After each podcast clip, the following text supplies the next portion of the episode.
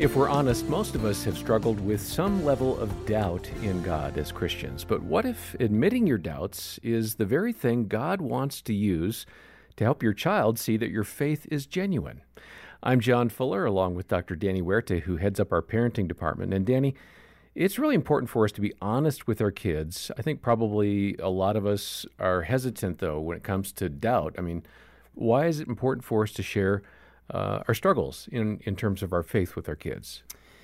It really shows that faith is not an easy thing to grapple with. You're believing something that you cannot fully see. You see evidence of it, and it shows that you've taken the time to really consider what you believe. And sometimes, sometimes with that goes some doubts, and uh, it shows a vulnerability and an openness that uh, is so important to create that just that trust with your child as you're open with them. I know I've I've been open with my kids about doubts that I've had along the way about my faith in Christ and moments where I've had the question mark.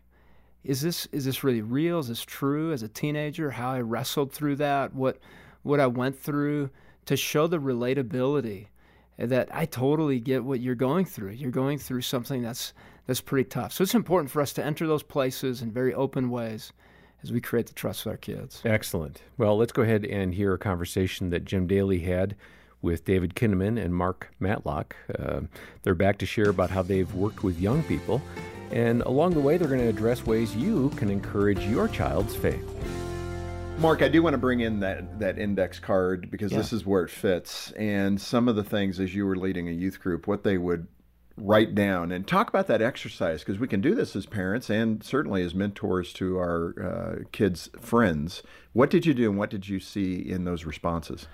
Yeah, well, first was I wanted to create a really safe place for doubt where young people could say, I don't know what I think about this because was the safest place for them to explore doubt. It's in church, it's in our homes. And sometimes we shut that down and we don't yeah. even realize how much we make it unsafe for our kids to share what really is going on in that internal dialogue. So as I started realizing this problem, um, I had this group of seniors and I gave them all index cards. And I said, write something down on this index card about you that you probably think I don't know, but I should know about you. Wow, great question and uh, they didn't have to put their name on it or anything like that. They collected them up, stuck them in a box, and then I went home and read them, and my heart just broke. I mean, these are kids that I watched grow up in my church, and so many of them said, "I really don't believe any of this anymore. Um, I'm just waiting until I graduate to, you know, kind of change a rhythm, and I'm on my own. I respect my parents' faith so much." Um, that I don't want to disappoint them. But this was like half of the group. Yeah. And these are kids that had grown up in our church. Wow.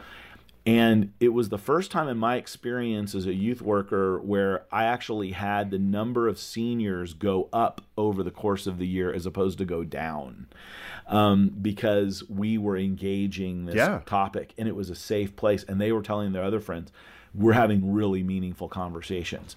So, what started as a terrifying reality to look at what these students had written on these cards turned out to be an opportunity to guide them in their path and their experience of Jesus. That is so, so good. We are nearing the end here, and I do want to cover the other two uh, training for vocational discipleship. Uh, David, uh, describe that and what attribute that is, and what did you see? Well, this is a I think a really exciting theme that we saw in the research, which is that if we can help people understand that God has made them for a unique purpose in the world, and that could include pastoral or missions work, but it, it may also include being a pastor and doing mission work in another vocation or career. And so the churches that do a good job of helping to vocationally disciple young people make a real difference, make a real resilient faith in it among young people. So this includes helping to teach how the Bible applies to different careers. If you want to be a coder, if you're interested in science and technology and engineering and math, we talked about this a little bit in the last episode. You know, how can you bring a perspective about Christian calling in those spaces? Uh, what about those who are called towards entrepreneurialism, starting businesses and nonprofits and changing the world? Uh, how about young artists and creatives? And and this has been, you know, we saw this in the You Lost Me research about a decade ago that the church is losing some of the best and brightest. Not, not just that we have become a gifted program for you know smart people, but like if the church isn't capable of helping a young person who's going to go off to a great school and study science or go off to a you know New York City to study fashion like God has so much to say about these industries and so we've just found so much of that lacking and so you know great applications buy books for your kids um, it give them you know YouTube channels uh, to, to, suggest to watch and, and listen to. Um, find Christians in your community who are interested in the same careers that your kids are in. Get vocational guidance and, and help. Mm-hmm. You know, do assessment tools that help to say what what are you made for uniquely? What's your underlying motivations? How can the church contribute to a better understanding of who you are and how Christ in, uh, uh you know wants to use you in the world? And so, I love that. Uh, you know, our vocation is part of our ministry, and I always saw that when I worked in industry. I, I didn't work in a nonprofit my entire life. My previous life, I, I worked in a for profit venture. And every day I just woke up and I said, Lord, however you can use me today in this environment, please use me.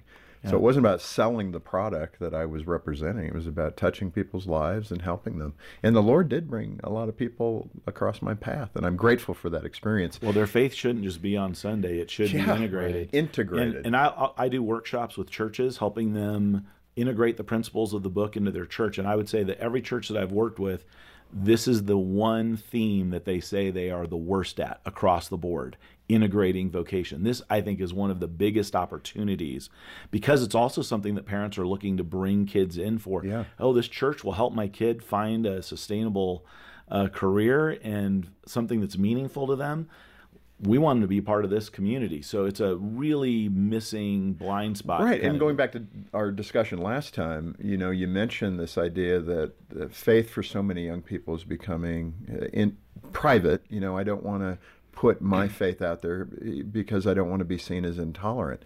You put those together and you got a, an issue if you're not integrated in your faith and your vocation, able to speak about spiritual things in everyday life. We covered doubt earlier in this podcast. Let's move to giftings, as Mark was sharing there. Danny, I think you've done a really good job. I mean, in our conversations and here in the podcast, you've shared ways that you've called out the good hmm. that you see in your kids. Give an example or two of how maybe that's played out lately. Yeah, I've loved doing this. Uh, recently, I, I, told my son he's just started college, and I said, "Hey, congratulations, by the oh, way. Thank that's, you. That's Appreciate huge. It. I said, "Great job following through."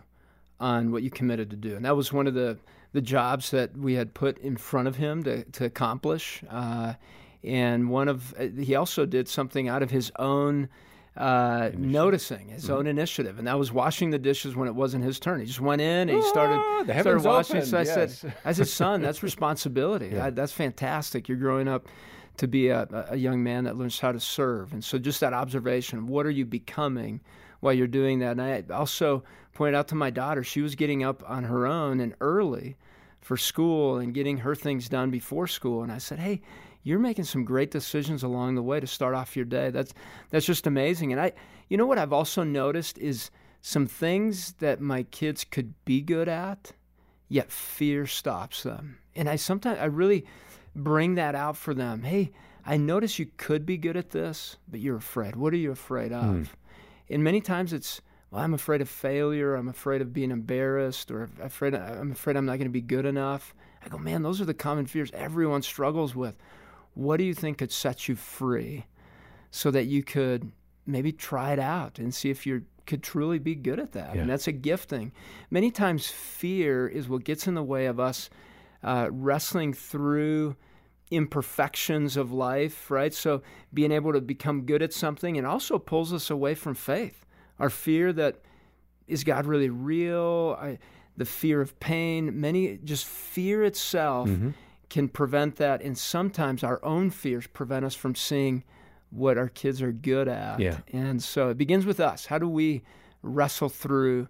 and uh, bring life to our kids through our words. And I just, uh, even as you're you're speaking there, I'm thinking, what have you heard as a listener from somebody? What good word was poured into your life that was that encouragement you needed to just keep going in that same good direction?